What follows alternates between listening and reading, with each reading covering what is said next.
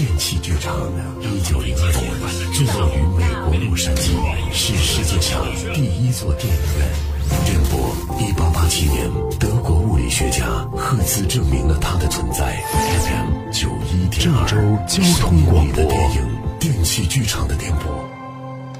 在上一期的电器剧场电波当中，我们讲到，二零一二年六月一号，幺零六国道发生了一起车祸，祝佩荣的丈夫詹世安开着一辆车撞向人行道石墙，脊椎错位，腰部以下瘫痪，副驾驶上五岁的儿子当场死亡。两年之后的六月一号，祝佩荣一觉醒来，丈夫詹世安不见了。警察孟军和周峰介入调查之后，发现詹世安死在了一个非法的报废车厂里。凶手会是祝佩荣的前夫张希吗？今天我们来为您揭晓答案。孟军和周峰综合着目前的线索，拟定了凶手的作案过程。五月十号深夜。趁着詹世安和祝佩荣关灯睡觉之后，凶手潜入到了詹世安的房间，致其昏迷，再开车带他到了报废的一个车场内，拿出了准备好的武器来击杀詹世安之后离开。发现了詹世安的尸体之后，孟军和周峰调查了祝佩荣在詹世安失踪前一周的行动轨迹。祝佩荣工作日上班买菜回家。周末呢，就带着詹世安去残疾人康复中心，下午四点再接回家。找人查询他的通话记录，也没有发现什么异常。在公司呢，也没有与某个同事有暧昧的关系。两年前的那场车祸导致儿子死亡，丈夫瘫痪，给祝佩荣是带来了极大的摧残。如今詹世安又以如此惨的方式死去，彻底将他打垮了。孟军和周峰第一次到他家的时候，房间给人一种简洁舒服的感觉。再次去祝佩荣的家拜访，孟军和周峰发现这次的房间啊乱了许多。洗手池的旁边满是纸团和污迹，饭桌上也是堆满了没有收拾的饭盒，有些菜几乎没有动。在这样潮湿的环境内，已经滋生了霉菌，发出了馊味儿。地板上也是踩满了各种访客的脚印。这种自暴自弃的态势也表现在了祝佩荣的身上。她将灰白的头发挽起，发有油光，显然是几天未洗。蜡黄的脸上，五官已经呈下坠状，老了很多。警官，嗯，你们。你们一定要抓到张希。啊，朱佩荣啊，我们发了通缉令了，相信很快就能找到他的。从祝佩荣的口中，两人又得知了一个重要的新信息：法医通过对詹世安胃中食物残渣、呼吸道黏膜和血液的检查，证实了他死前并不是昏迷状态。呃，朱佩荣啊，我们冒昧的问一下啊。这你们俩为啥分房睡呢？嗯，这这是世安的主意啊。他说，瘫痪之后太依赖我，会丧失自主能力。这书房呢又空着，他想有自己的空间。他这么做呢是不想让我压力大。这工作的原因呀，我习惯早睡。这世安就认为跟我在一个房间会降低我的睡眠质量。所以他一直很愧疚。哦，那他什么时候提出这个建议的？差不多两个月前吧。这个詹先生平时出门吗？唉，不怎么出门，偶尔清晨或者是傍晚，他自己去外面散散心。哦，自己去啊？对。你陪同吗？哦，有时候我陪着，但是我陪一会儿，到后面，他就说他想自己一个人转。那他一般都干啥呀？转什么呀？唉，其实就是一个人待着。瘫痪之后，释然性情变得很冷，不跟人搭话。这早晨呢，或者是傍晚出门呢，不是人少嘛？嗯，他这两个时段出去的多一些。哦，那在家他都干啥呢？有时候就呆坐着，有时候看书。这有几次我去他房间，发现他在哭。儿子的死，打击很大。哦。他一直很悔恨。嗯，听说周六日你会带他去残疾人康复中心，呃，他有说过对那个地方的印象吗？哦，那个地方呀，他挺喜欢的。嗯，他觉得康复训练对他帮助挺大，还有心理辅导。什么时候去过？呃，今年过完春节过去的，应该是二月份，二月底。哦，那行，谢谢啊。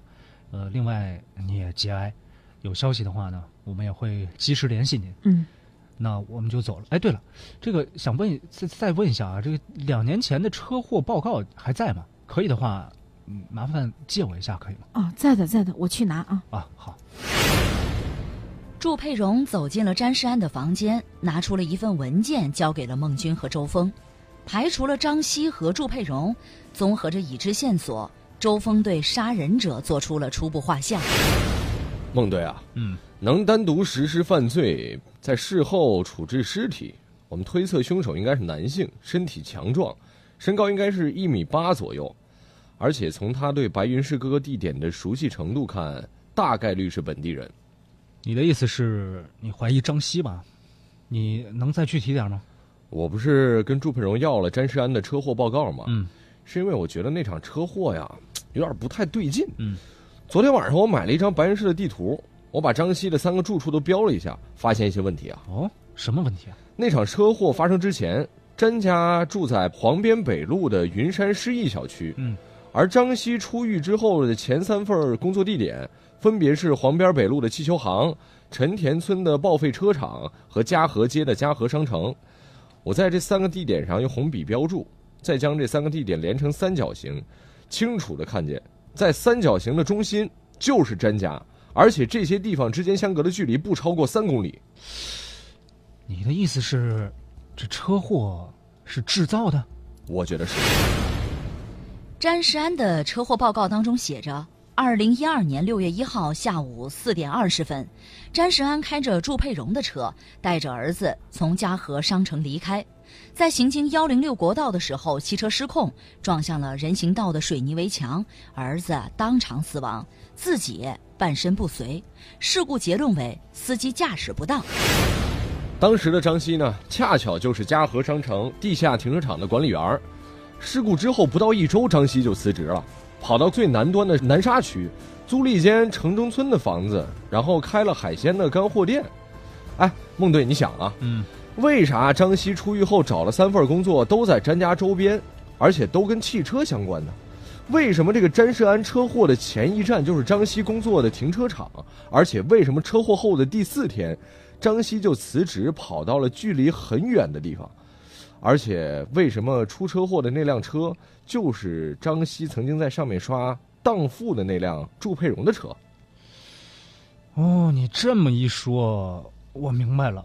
那场车祸是张希出狱之后蓄谋已久的报复，张希就是杀害詹世安儿子，导致詹世安瘫痪，让祝佩荣一夜白头的凶手。